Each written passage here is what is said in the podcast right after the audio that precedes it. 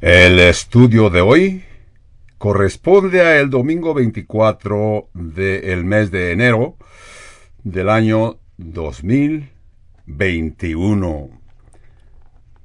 Bienvenidos todos. Continuaremos con nuestra serie Visión 2020. El estudio de hoy es titulado Lo que la mayoría de la gente no sabe acerca del cielo. Y lo vamos a tomar del Nuevo Testamento, que es el libro de Apocalipsis capítulo 21. Entre otras varias escrituras que ya nuestro pastor Skip A.D. no las va a ir mencionando, pero ¿qué sucede cuando muere un creyente? ¿Y qué? ¿Y cómo será el cielo? He oído las más locas historias y descripciones acerca de la vida después de la muerte física.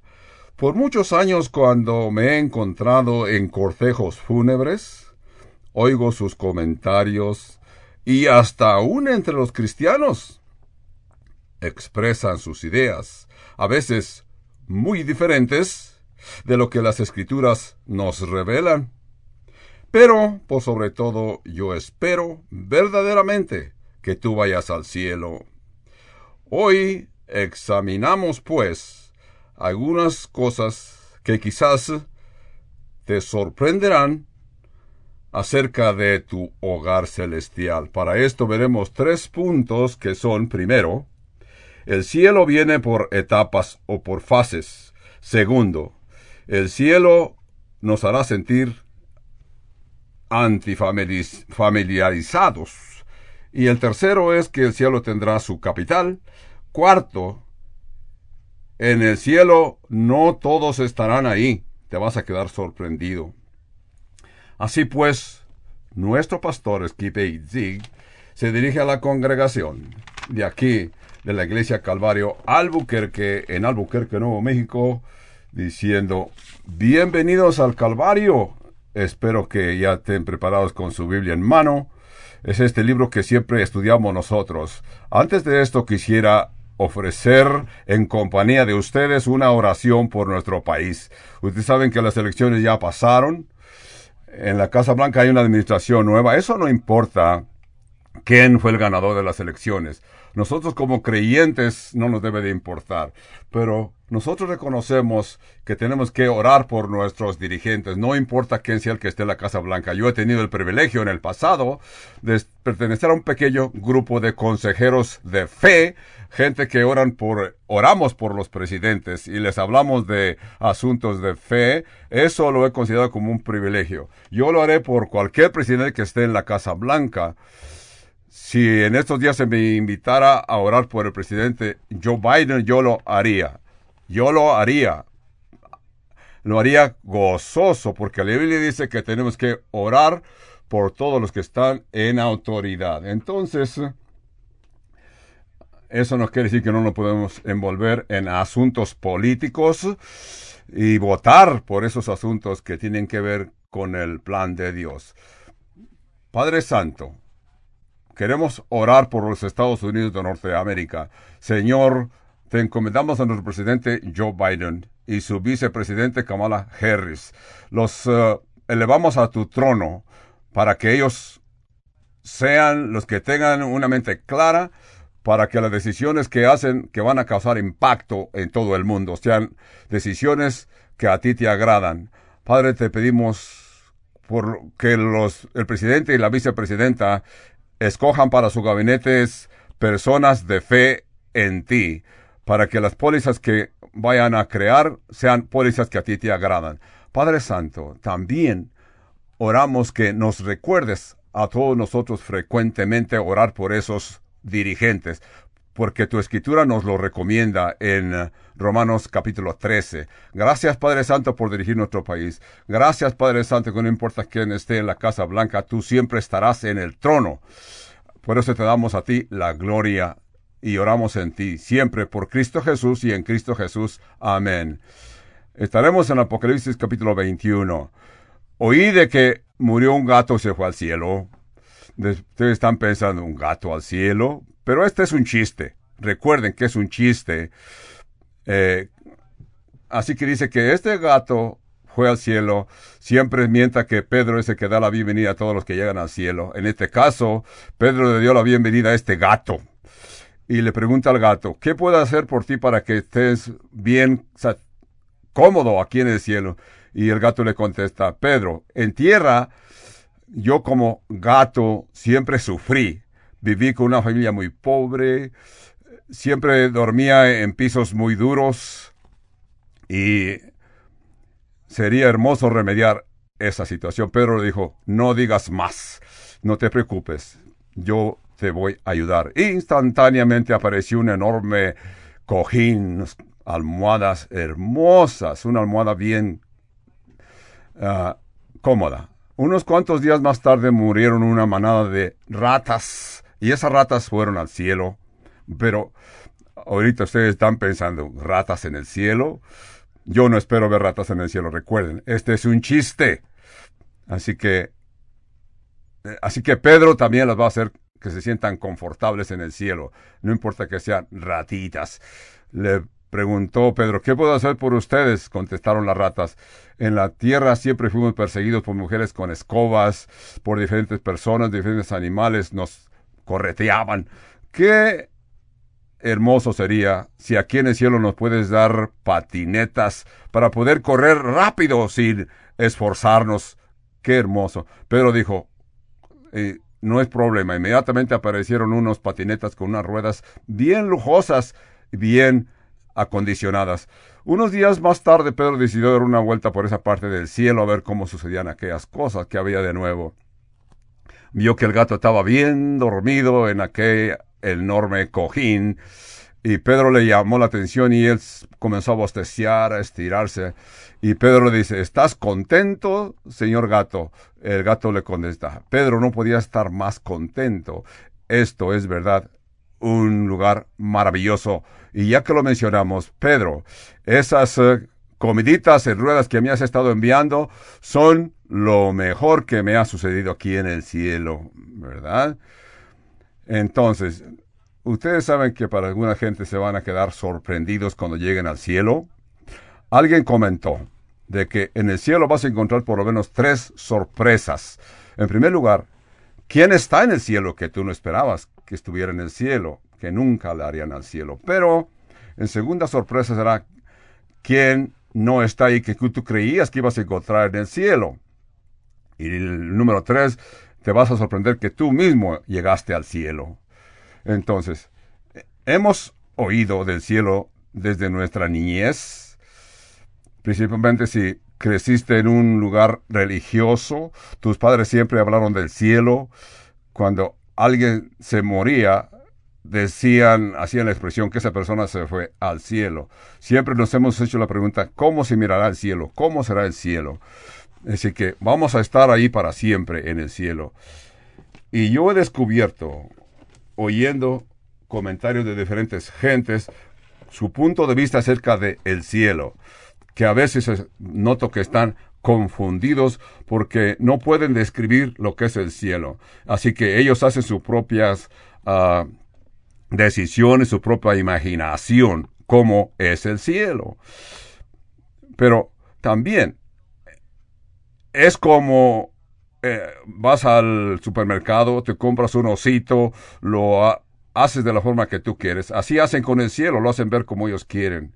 Entonces, queremos ver qué es lo que la Biblia nos dice y qué esperamos cuando lleguemos al cielo unos puntos que tenemos que ver. Nuestra palabra cielo en inglés y en español viene de una palabra anglosajona que dice give on, give on. No hablamos esas palabras ya, pero cuando yo muera voy a ir a give on, no, le decimos cielo. Ese es el término original. la palabra cielo viene de on, quiere decir algo elevado. Eh, no está muy lejos de la verdad bíblica. La palabra en hebreo es shamayim, lo que quiere decir alturas, ser un lugar, un lugar muy elevado. La palabra en griego también dice uranas, que quiere decir algo muy elevado, muy la palabra griego fue lo que inspiró el nombre del planeta número 7 en nuestro sistema solar que se llama Urano. Entonces, esto quiere decir que es algo elevado, algo honradamente muy alto. Y esto es porque en la Biblia a veces se menciona el cielo, se menciona muchas veces el cielo.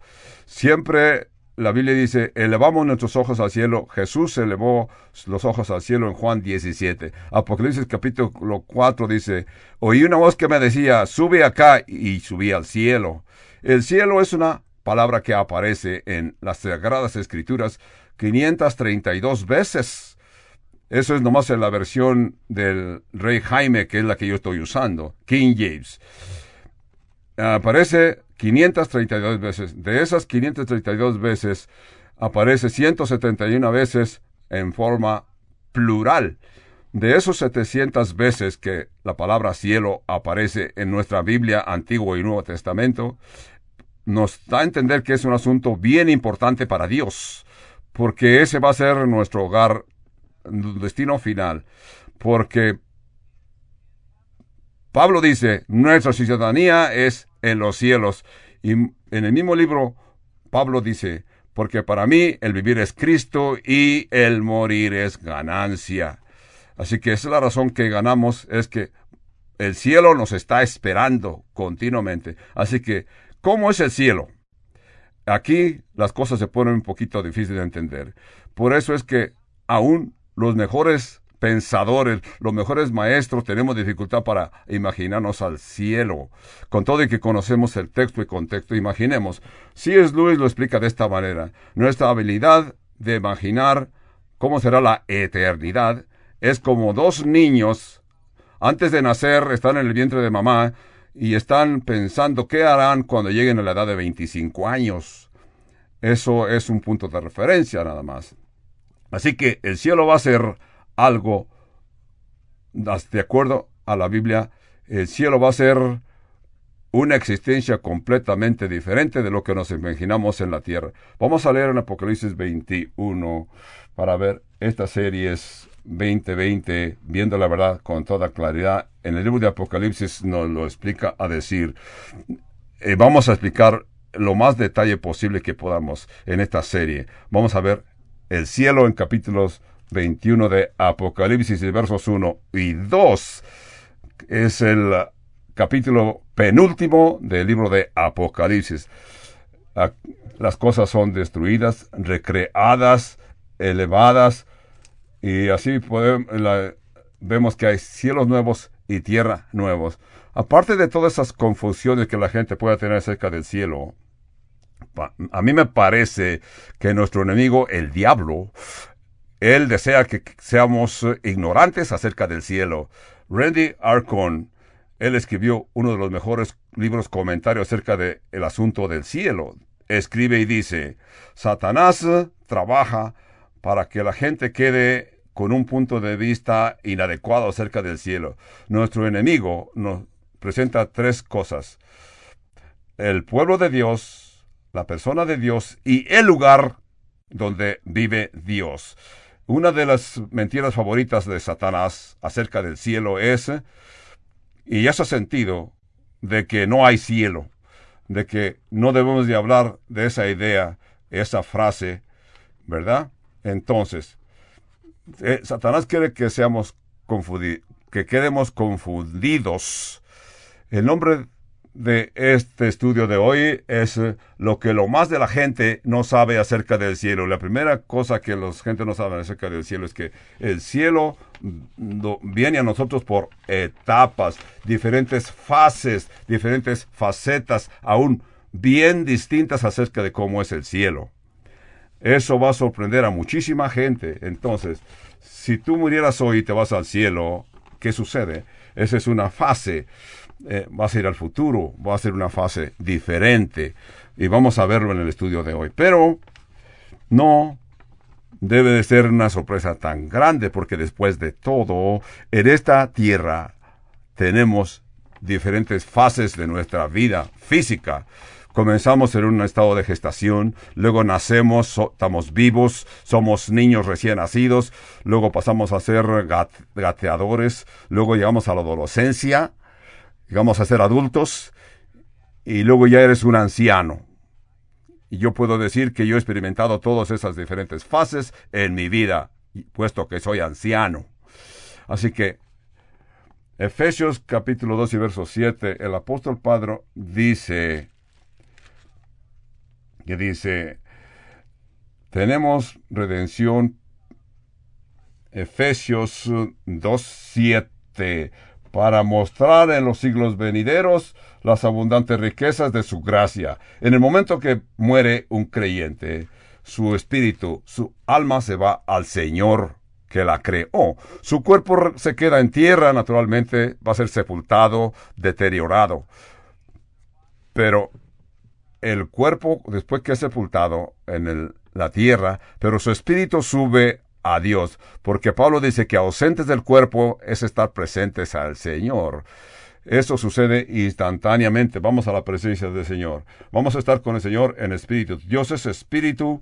Tú, el verdadero tú, tu espíritu, tu alma, se llena de gozo. Llega a un lugar donde va a estar bien confortable. Esto es interesante que no hay mucha información acerca de esa fase, ¿verdad? Wilbur Smith escribió y dijo, cualquiera que se atreva a descubrir y dar uh, estado cerca del cielo, como quiera, el alma, el espíritu, raramente se va a ninguna parte. Vamos a eh, entender después de eh, qué es lo que hay entre la muerte del creyente y el cielo vamos a ver. Así que tú te vas al cielo, te vas con el Señor Jesucristo. Llegas a un lugar donde Dios te pone en el trono, el que encontramos en las Escrituras. Pero necesitamos entender que el día que muere el creyente, inmediatamente va al cielo, no va al purgatorio como una gente lo enseñan. No te vas a ir a quemar por un número de años para luego después eh, ser admitido en el cielo. Eso esa idea no es bíblica y no hay ninguna situación de alma adormecida o que se adormece el alma. Eso no es cierto. Entonces, la Biblia no habla de purgatorio. Ausentes de nuestro cuerpo estamos presentes al Señor. Mi deseo es partir de este mundo y estar con el Señor, lo, que es, lo cual es mucho mejor. Palabras y testimonio del apóstol Pablo, de que es mucho mejor estar con el Señor. Así que es la fase número uno. Una persona, un creyente muere, va al Señor. O al menos que el rapto de la iglesia tome lugar, porque después del rapto de la iglesia vamos a tener un cuerpo resucitado. Es donde vas a retener tu cuerpo resucitado después, porque Pablo escribe porque en el rapto los muertos en Cristo resucitarán primero. Ese día del rapto, que es el día de resurrección para los que ya hayan pasado antes del el rapto. Luego, después del rapto, como ya hemos visto en otros estudios, entonces iremos al tribunal de Cristo. El tribunal de Cristo. Uh, segunda de Corintios 5.10 es el pasado. Así que seremos recompensados, dice Pablo en 2 de Corintios 5:10, porque es necesario que todos nosotros comparezcamos ante el tribunal de Cristo, para que cada uno reciba según lo que haya hecho mientras estaba en el cuerpo, ya sea bueno o sea malo. El cielo es un lugar donde Dios como santo está presente. Me gusta la idea de que Dios nos espera para bendecirnos. Cuando llegues al cielo, vas a ser bendecido a tal punto de que reconocerás que no lo mereces. Mueres, tu alma va a estar con el Señor después que tienes tu cuerpo resucitado, un cuerpo glorioso, irás al tribunal de Cristo. Luego pasaremos por la cena del Cordero las cenas del Cordero, va a haber unas bodas del Cordero, donde habrá una cena de las bodas del Cordero. Después de esta bodas de cena del Cordero, Jesús regresará a la tierra para establecer un reino al cual le llamamos la edad del reino, o mil a, un reino de mil años por Cristo que nos habla de mil años. Varias veces menciona mil años que se refiere en Apocalipsis. Este reino celestial en la tierra es el cielo en nuestra tierra. Cuando tú mueras vas al cielo y esperas por tu cuerpo resucitado, pero algún punto vas a regresar a esta tierra y esta tierra va a ser reconstruida, rehecha, una recreación completa. Los profetas han descrito esta actividad como una tierra nueva en el reinado celestial y describen diciendo que ah, los animales serán amansados, es lo que dice Isaías, donde vamos a experimentar un ambiente hermoso, saludable. Eh, yo me imagino un lugar cubierto de muchas palmas, arroyitos corriendo, arroyitos en las rocas corriendo. Así me imagino yo ese reinado de mil años, un ambiente bien pacífico con un cielo perpetuo. Entonces, después de todo esto, viene una otra fase diferente. Esta fase que sigue es lo que le llamamos la fase eterna, donde esperamos tierras nuevas, cielos nuevos y la nueva Jerusalén. Apocalipsis 21, eh, 1 dice, vi un cielo nuevo, una tierra nueva, porque el primer cielo y la primera tierra pasaron, y el mar ya no existe más. Dos. Y yo, Juan, vi la santa ciudad de Jerusalén, la nueva Jerusalén descender del cielo de Dios, dispuesta como una esposa ataviada para su marido. Después de todos estos eventos que ya mencionamos, de después del reino de mil años por Jesucristo en la tierra, entonces esta tierra será transformada, porque esta tierra ya sirvió su propósito. Cuando llegue ese momento, todo será destruido o transformado. O sea, descreado. Simplemente una tierra sin ningún tipo de energía, lo que nos trae a un punto, si tú sabes que nuestro planeta es un planeta desechable. Nuestro planeta es un planeta desechable. Unas personas que dicen que tratan de salvar la Tierra, que les vaya bien. Lo que sí debemos ser responsables de lo que hacemos en la Tierra, pero la Tierra solo Dios la puede guardar y recrear, no nosotros. Pero Dios mismo va a destruir esta Tierra. ¿Por qué la va a destruir? Porque nosotros la hemos corrompido. Por eso no solamente será tierra nueva, sino también cielos nuevos. El cielo también ha sido contaminado. La tierra ha sido contaminada por el pecado y por un individuo llamado Lucifer y sus demonios. Recordemos que Jesús dijo, el cielo y la tierra pasarán, pero mis palabras nunca pasarán. Siempre nos enfatizamos en las últimas dos palabras, pero la primera palabra no le ponemos atención cuando dice, el cielo y la tierra pasarán. Quédate ahí. El cielo y la tierra pasarán. En otras palabras, está anunciando que Él tiene un plan para esta tierra. Y Pedro lo escribió. Segunda de Pedro escribió diciendo, el día del Señor vendrá como ladrón por la noche. segunda de Pedro 3:10. Pero el día del Señor vendrá como ladrón por la noche, en lo cual los cielos pasarán con gran estruendo, y los elementos ardientes serán deshechos, y la tierra y las obras que en ella hay serán quemadas.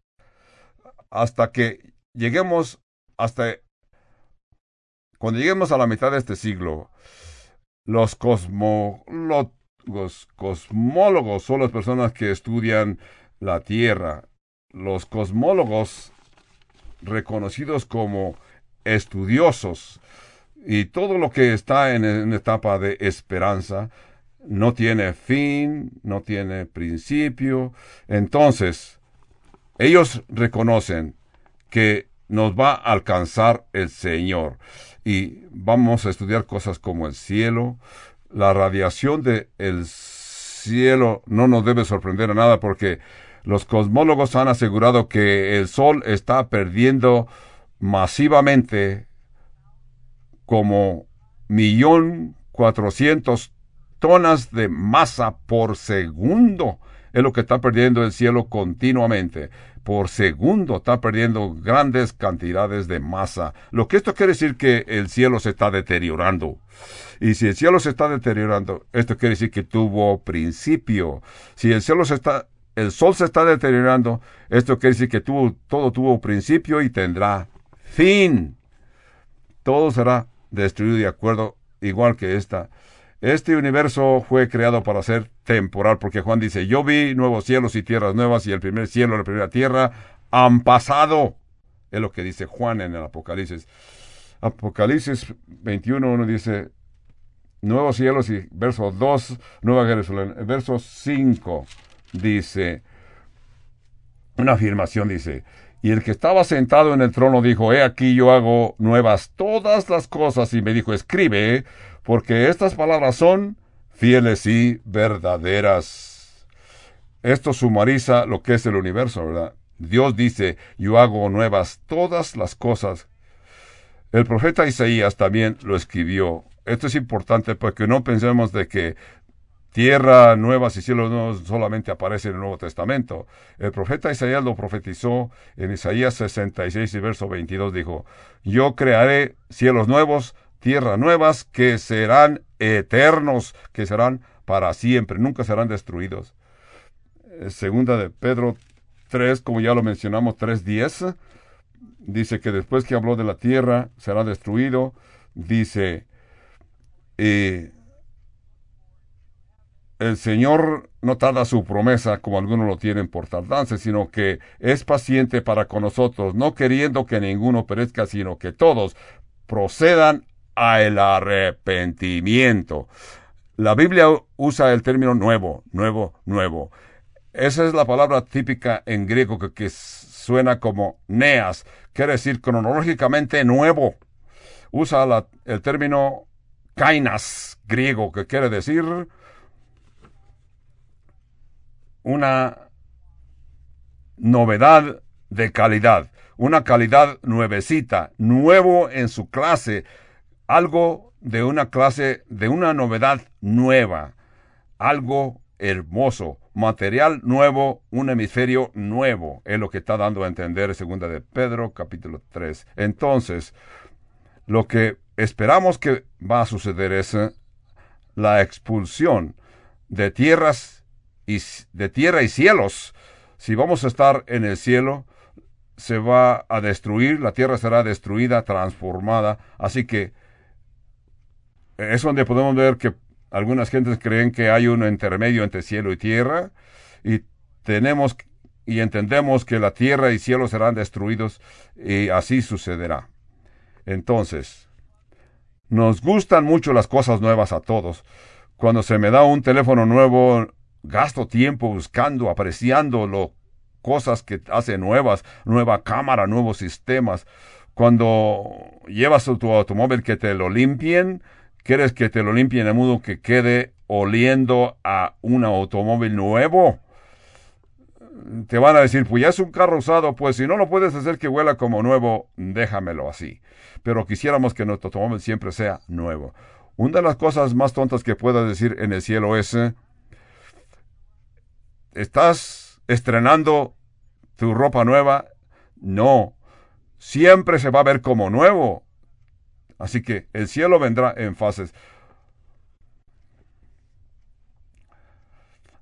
Ahora veremos que en el cielo no te sentirás familiarizado. Vas a estar sorprendido de todo lo que vas a ver allá. Todo te va a parecer nuevecito. Una de las cosas que encontramos es aquí Apocalipsis 21 eh, y verso 1 y 2 que dice, y a mí no me gusta, dice que el mar ya no existía más. Es lo que dice Apocalipsis 21, 1c. Y el mar ya no existía mucho. Yo he luchado mucho con esta expresión y eso me ha sido difícil de comprender porque hasta el punto que yo he pensado, ¿Tengo que ir al cielo? Y así es el cielo, no tendrá mar, una tierra nueva, pero no tendrá océanos playas. Si yo escribiría acerca de lo que quiero en el cielo sería, no diría de que no hay más mar. Yo escribiría acerca del cielo y diría, no habrá más ciudades en el cielo, dando a entender que no queremos contaminación, pero sí tendría mucho océano, muchas playas para disfrutar. Pero aquí dice que el mar ya no existe más. Yo quiero mencionar, yo he luchado tanto con esta idea de que no habrá mar ni playas, porque he tratado de reconocer y razonar acerca de lo que quiere decir este verso y he pensado, quizás mar es una metáfora para ver las eh, ciudades, naciones que serán juzgadas. Por ejemplo, Isaías 17 dice, oí el rugir de muchas gentes como el rugir de mares.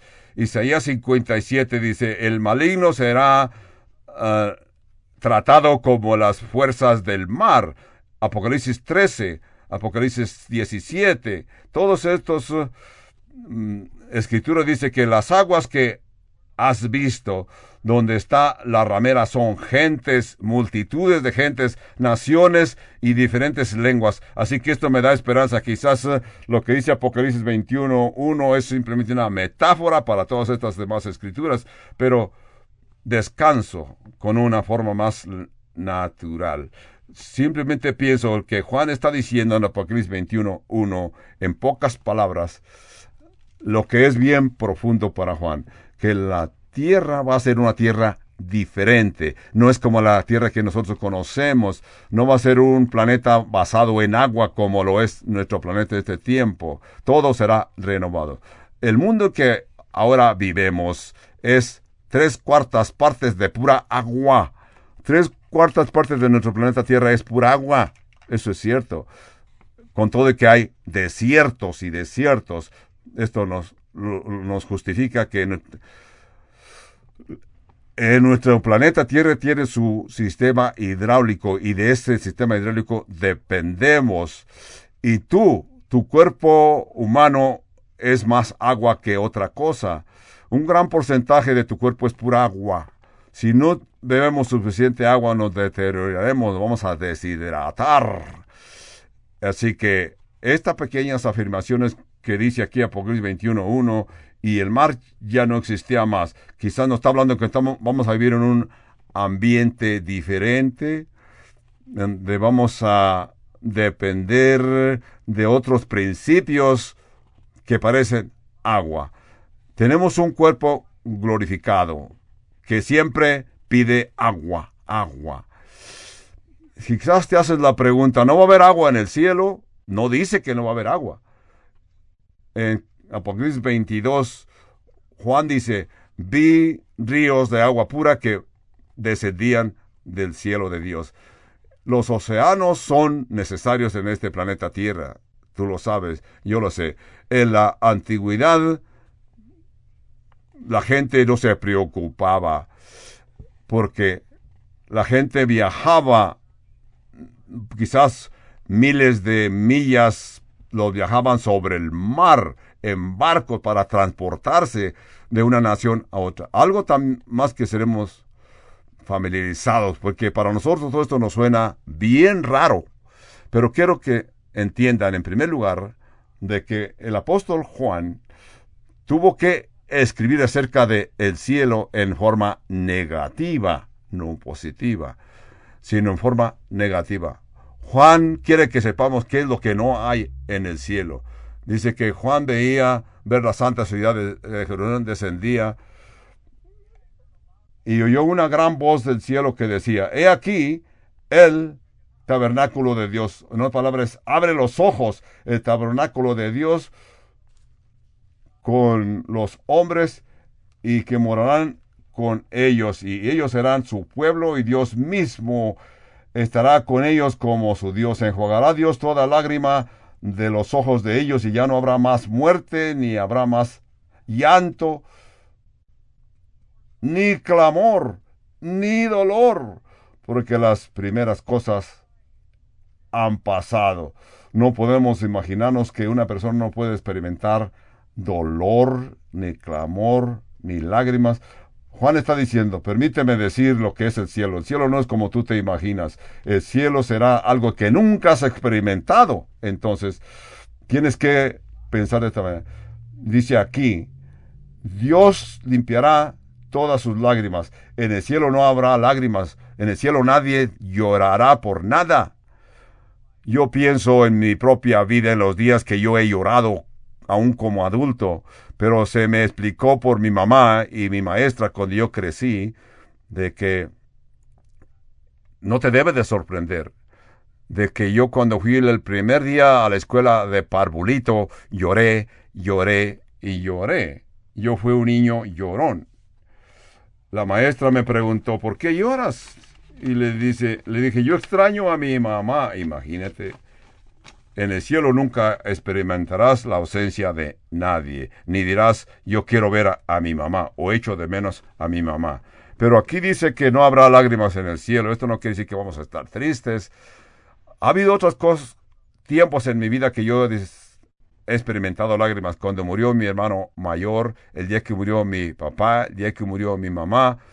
Son historias, todos tenemos estas experiencias, porque en la vida hemos experimentado lágrimas.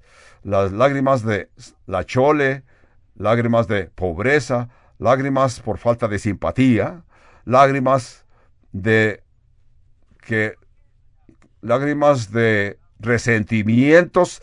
Notemos que dice que no habrá más muerte, dice. 57 millones de personas mueren cada año, ya sea que haya COVID o no COVID. 57 millones de personas mueren como 150 personas por día. La muerte nos ha nos ha causado cicatrices en nuestra existencia humana. Por eso Dios le dijo a Adán, el día que comas el fruto de ese hambre, ciertamente morirás. Y de ahí para adelante todo el que nace muere. Pero en el cielo es diferente. En el cielo nunca tendrás que pensar un tal cementerio, porque en el cielo no hay panteón. De ninguna manera. Así que no habrá lápidas para poner, no habrá casas funerales. Así que los que trabajan en las casas fúnebres aquí no tendrán empleo en el cielo. Nunca te envejecerás, nunca te verás como un anciano porque estarás en un ambiente nuevo, porque no hay muerte. Las condiciones es que no habrá enfermedades, no habrá hospitales ni cirujanos que puedan hacer operaciones. Así que dice aquí que no habrá más llanto ni más dolor. Es una persona que se entristece. A veces te encuentras en una situación de tristeza. Y ya la gente hace la pregunta, ¿qué te sucede? ¿Por qué te ves triste? Lo notan, que esa, tienes una actitud de tristeza. Yo creo, creo y sé y he visto muchas gentes que se le nota un rostro triste. A todos nos sucede. Todos tenemos tiempos de tristeza, pero por eso es que nos gusta el libro de los Salmos a tal grado. Leemos en el Salmo, dice, yo puedo entender lo que quiere decir el Salmo. Salmo 6, con el verso 7, dice, muchos son los que dicen, ¿quién son? Mostrará el bien. Hasta sobre nosotros, oh Jehová, la luz de tu rostro. Tus días.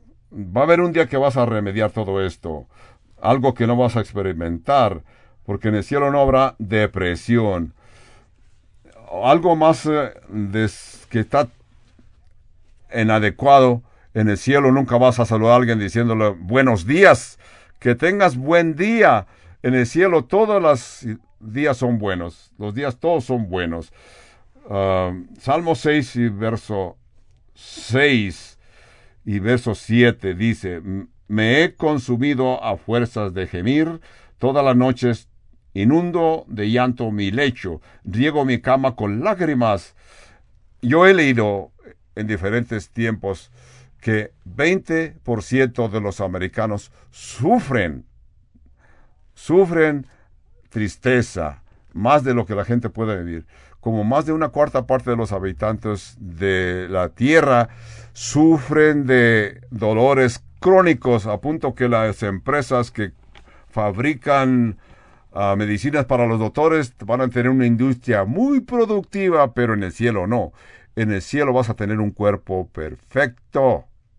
Algunos de ustedes que hacen sus ejercicios van al gimnasio, están contentos con su cuerpo y se ven en el espejo y dicen, oh, qué hermoso cuerpo tengo, te felicito. Pero espérate por unos cuantos años y te darás cuenta que ese cuerpo que estás viendo en ese espejo tan hermoso cambiará. Las cosas cambiarán en una forma antrópoba. La gravedad te va a ganar la lucha. Te vas a ver más chaparro, medio gordito. Pero en el cielo no pasará nada de esto. Porque el cielo viene en fases. en el cielo vas a, no va a estar familiarizado el punto número tres que la gente va a experimentar en el cielo, que el cielo tendrá su ciudad capital, lo cual se llama la Nueva Jerusalén. Porque dice en el verso 2 de Apocalipsis 21, 2 dice, yo Juan vi la santa ciudad, la Nueva Jerusalén, descender del cielo de Dios dispuesto como una esposa ataviada para su marido. Oí una gran voz del cielo que me decía, he aquí el tabernáculo de Dios con los hombres y él morará con ellos y ellos serán su pueblo y Dios mismo estará con ellos como su Dios. Verso 10. Y me llevó aún en espíritu a un monte alto y me mostró la gran ciudad santa de Jerusalén que descendía del cielo de Dios. 11. Teniendo la gloria de Dios y su fulgor. Así que Juan está observando esta hermosa visión del cielo que desciende a la tierra nueva y cielos nuevos. Dice, y teniendo la gloria de Dios y su fulgor es semejante al de una piedra preciosísima como una piedra de jaspe, diafana como el cristal. Tenía un muro grande y alto con doce puertas. Descubremos pues de este capítulo 21 y capítulo 22 de Apocalipsis que la ciudad que Juan está descubriendo es una es un cubo, es un cuadro en forma de cubo. De veras en el cielo no se presentan marcas aparte de una que dice que no habrá mar, pero muchos de estos detalles se presentan acerca de esta ciudad, la nueva Jerusalén. Vamos a ver qué es el tamaño de la santa ciudad. Vamos a leer que dice, eh, el que hablaba conmigo tenía una, una vara de medir en su mano para medir la semana. La ciudad estaba cuadrada y su anchura era lo mismo que su altura y midió la ciudad con aquella vara doce mil estadios. Doce mil estadios. Si tenía doce mil estadios, es lo que, como medían en la antigüedad por estadios, quiere decir que tenía quince mil millas, quince mil millas en, en las diferentes direcciones, ¿verdad? Su tamaño, su altura, son igual. Estamos tratando con un cubo que es como 15 mil millas en todas direcciones. 15 mil millas.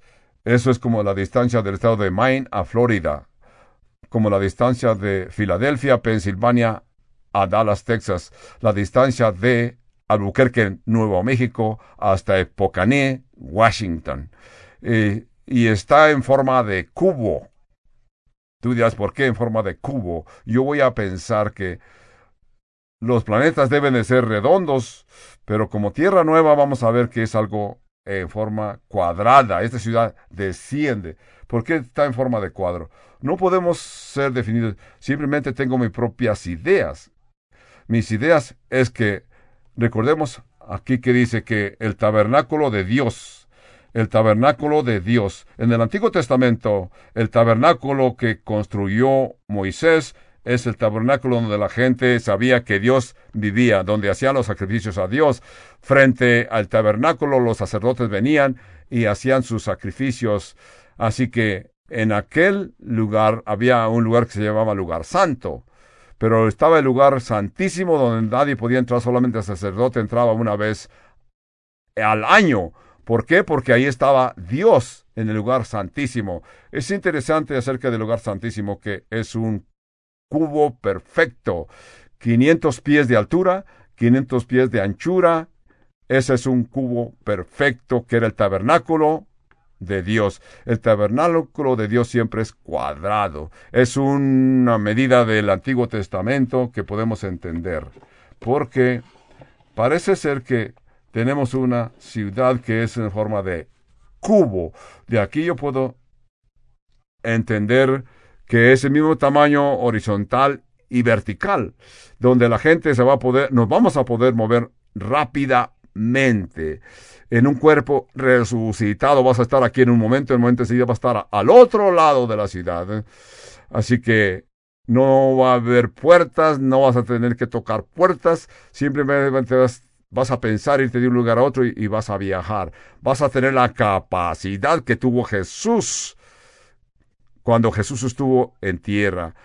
Pensando en todo esto, alguien por lo menos va a tener la idea de que ¿Estás seguro que el cielo es literal? Yo no creo que la Biblia está hablando de un cielo literal.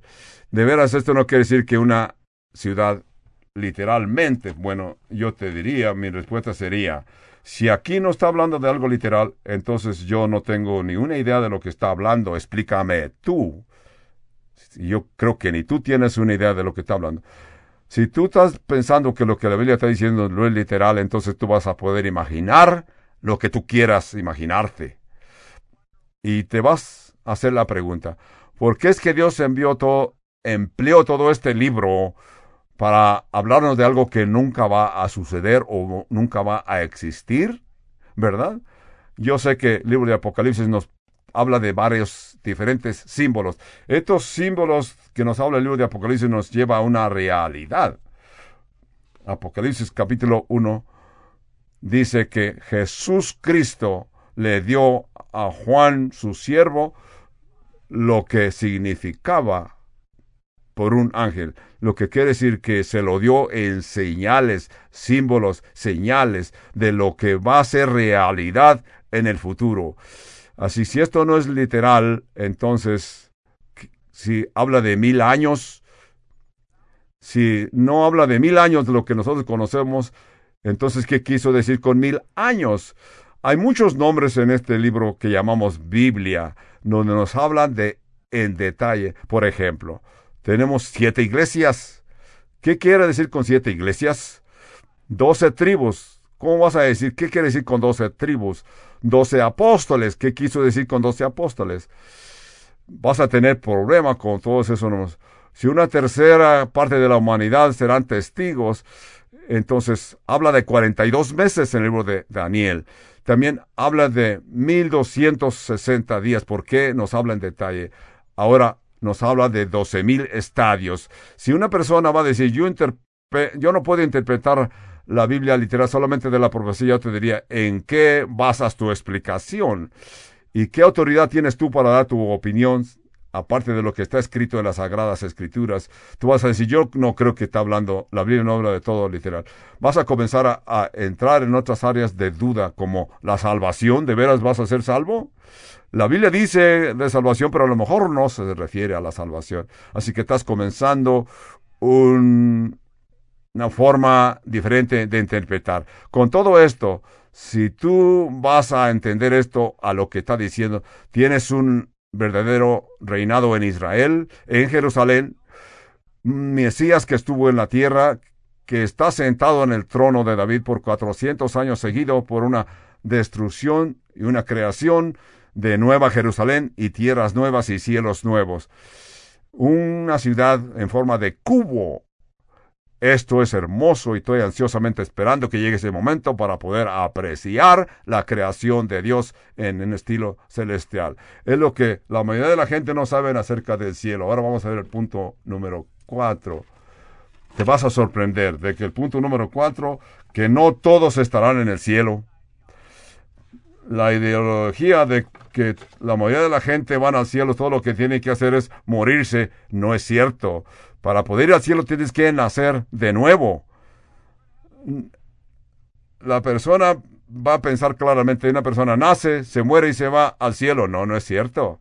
Tiene que haber un proceso. Dios es un hombre de orden, porque los únicos que van al cielo son los que van al cielo. Como en verso 7 dice, el que venciere heredará todas las cosas. Yo seré su Dios y él será mi hijo.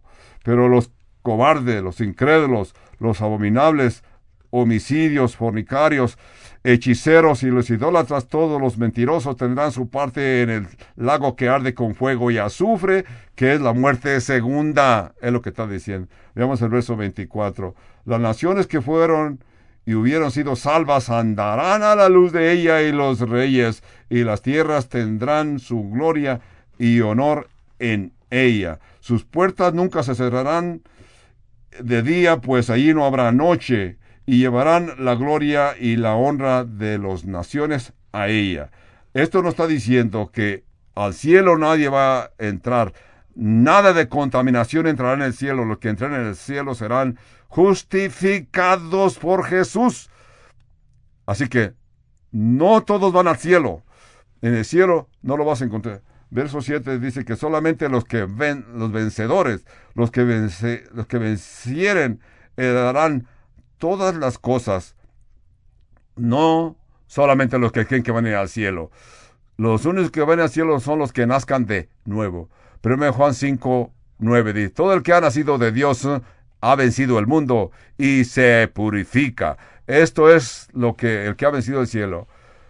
Nuestra fe en Dios. Así que tú tienes fe, tú crees, heredarás el cielo nuevo. Pero si tú no eres cristiano y no crees en la obra de Jesucristo, ahora tienes que entender la obra de Jesucristo para poder entrar en ese cielo. Si no eres cristiano, así que estás pasando por una vida que te está que estás disfrutando, carnalmente. Si tú eres un incrédulo, yo sé que te espera lo peor, lo más doloroso, porque no eres una persona que has creído en Jesucristo.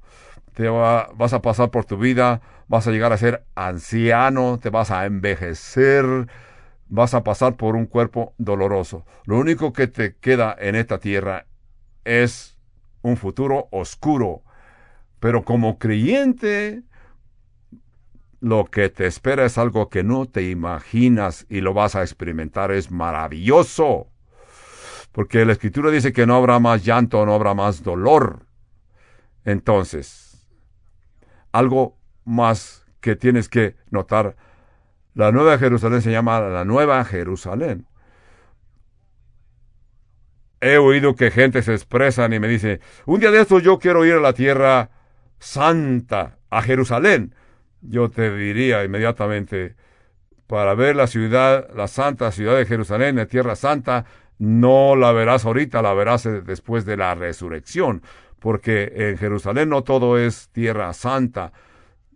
Tú dirás, yo no sé, pero yo prefiero verme a Jerusalén. Yo prefiero continuar en mi casa nuevecita. Yo quiero ir al océano, yo quiero ir al Albuquerque, la parte del occidente de la ciudad de Albuquerque. ¿De veras vas a echar de menos esta ciudad de Albuquerque?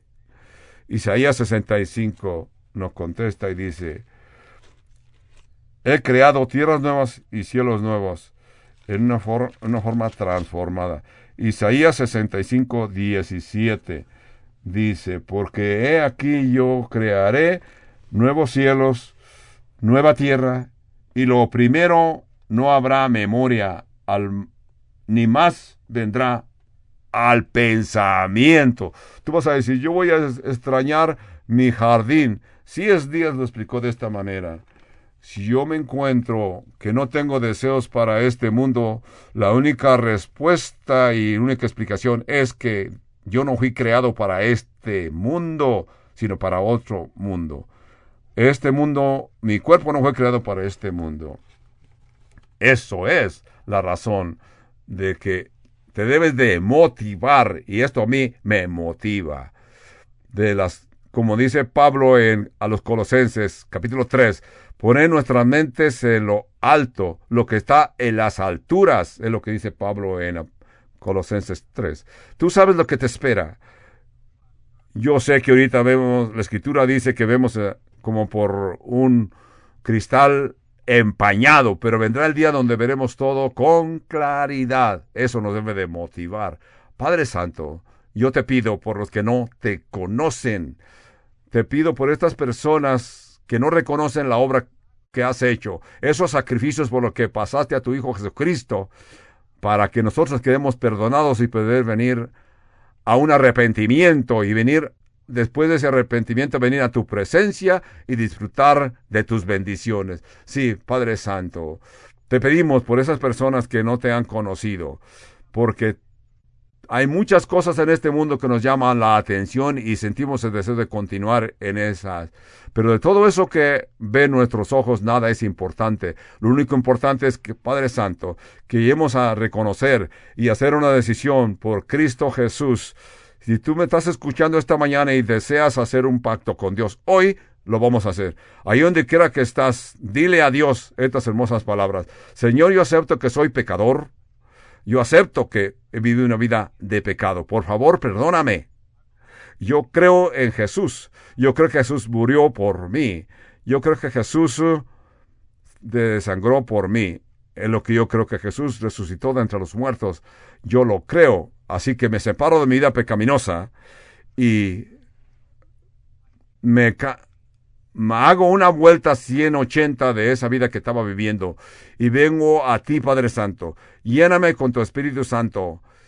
Ayúdame, ayúdame, Padre Santo, para vivir una vida que a ti te agrada. Acepto al Señor Jesús como mi Salvador y mi Señor hoy y para siempre. Sí, todo esto te lo decimos, Padre Santo, y lo aceptamos por la obra de tu Santo Hijo, nuestro Señor Jesucristo. Amén, amén y amén. Ahora, hermanos, si usted nos está escuchando a distancia de la iglesia Calvario Albuquerque, de Albuquerque, Nuevo México, desea hacer contacto con nosotros, tenemos un número telefónico gratis sin costo alguno para usted. Llámenos al 1 800 922 1 8 8 8. Y si usted desea comunicarse por correspondencia, envíe sus cartas y tarjetas postales al PO Box 9 5 7 0 7 Albuquerque, Nuevo México, con su número postal 8 7 1 0 9. El estudio de hoy corresponde a el domingo 24 de enero del año 2021.